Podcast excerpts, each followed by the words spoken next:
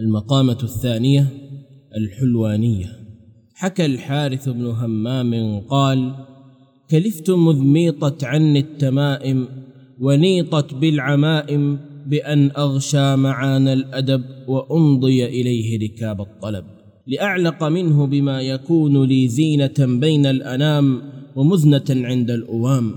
وكنت لفرط اللهج باقتباسه والطمع في تقمص لباسه أباحث كل من جل وقل وأستسقي الوبل والطل وأتعلل بعسى ولعل. فلما حللت حلوان وقد بلوت الإخوان وسبرت الأوزان وخبرت ما شان وزان ألفيت بها أبا زيد السروجي يتقلب في قوالب الانتساب ويخبط في أساليب الاكتساب. فيدعي تارة أنه من آل ساسان ويعتزي مرة إلى أقيال غسان ويبرز طورا في شعار الشعراء ويلبس حينا كبر الكبراء. بيد أنه مع تلون حاله وتبين محاله يتحلى برواء ورواية ومداراه ودراية وبلاغة رائعة وبديهة مطاوعة وآداب بارعة وقدم لأعلام العلوم فارعة.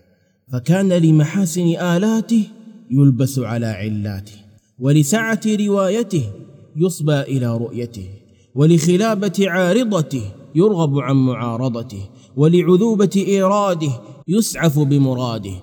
فتعلقت بأهدابه لخصائص آدابه ونافست في مصافاته لنفائس صفاته. فكنت به أجلو همومي وأجتلي زماني طلق الوجه ملتمع الضيا أرى قربه قربا ومغناه غنية ورؤيته ريا ومحياه لي حيا ولبثنا على ذلك برها. ينشئ لي كل يوم نزهة ويدرأ عن قلبي شبهة. إلى أن جدحت له يد الإملاق كأس الفراق وأغراه عدم العراق. بتطليق العراق.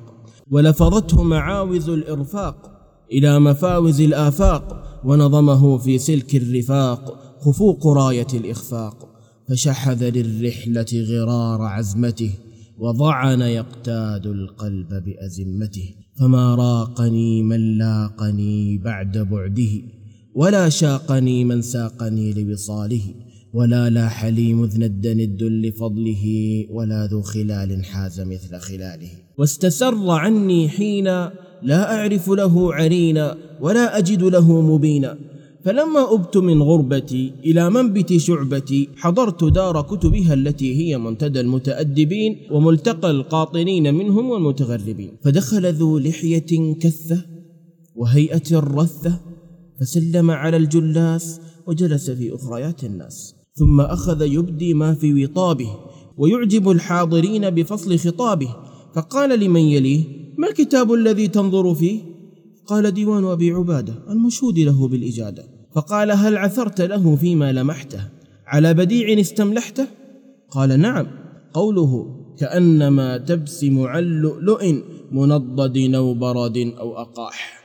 فإنه أبدع في التشبيه المودع فيه. فقال له يا للعجب ولضيعة الأدب لقد استسمنت يا هذا ذا ورم ونفخت في غير ضرم.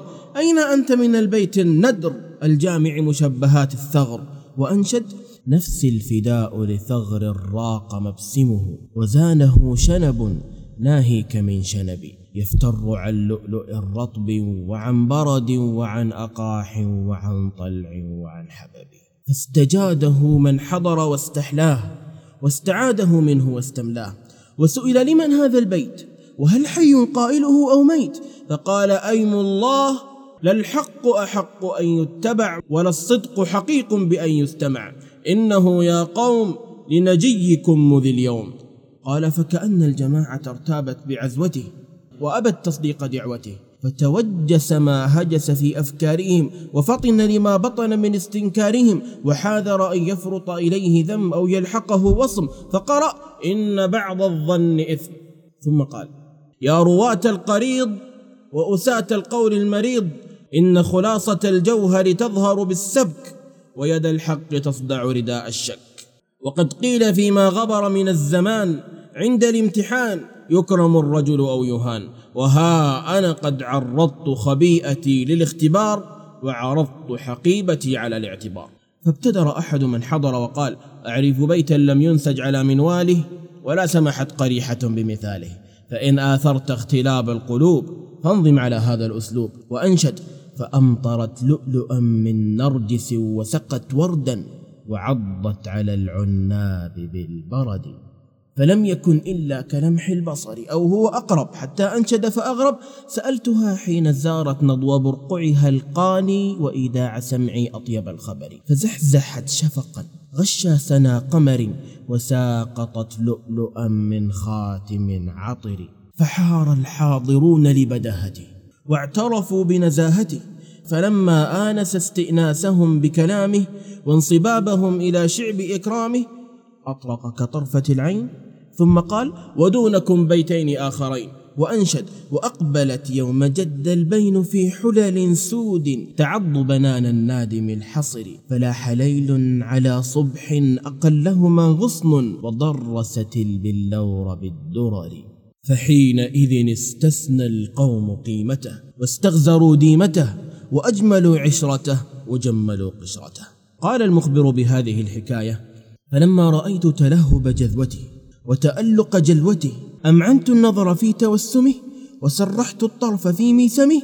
فإذا هو شيخنا السروجي وقد أقمر ليله الدجوجي فهنأت نفسي بمورده وابتدرت استلام يده وقلت له ما الذي أحال صفتك حتى جهلت معرفتك؟ وأي شيء شيب لحيتك حتى أنكرت حليتك؟ فأنشأ يقول وقع الشوائب شيّب والدهر بالناس قلب إن دان يوما لشخص ففي غد يتغلب فلا تثق بوميض من برقه فهو خلب واصبر إذا هو أضرى بك الخطوب وألب فما على التبر عار في النار حين يقلب ثم نهض مفارقا موضعه ومستصحبا القلوب معه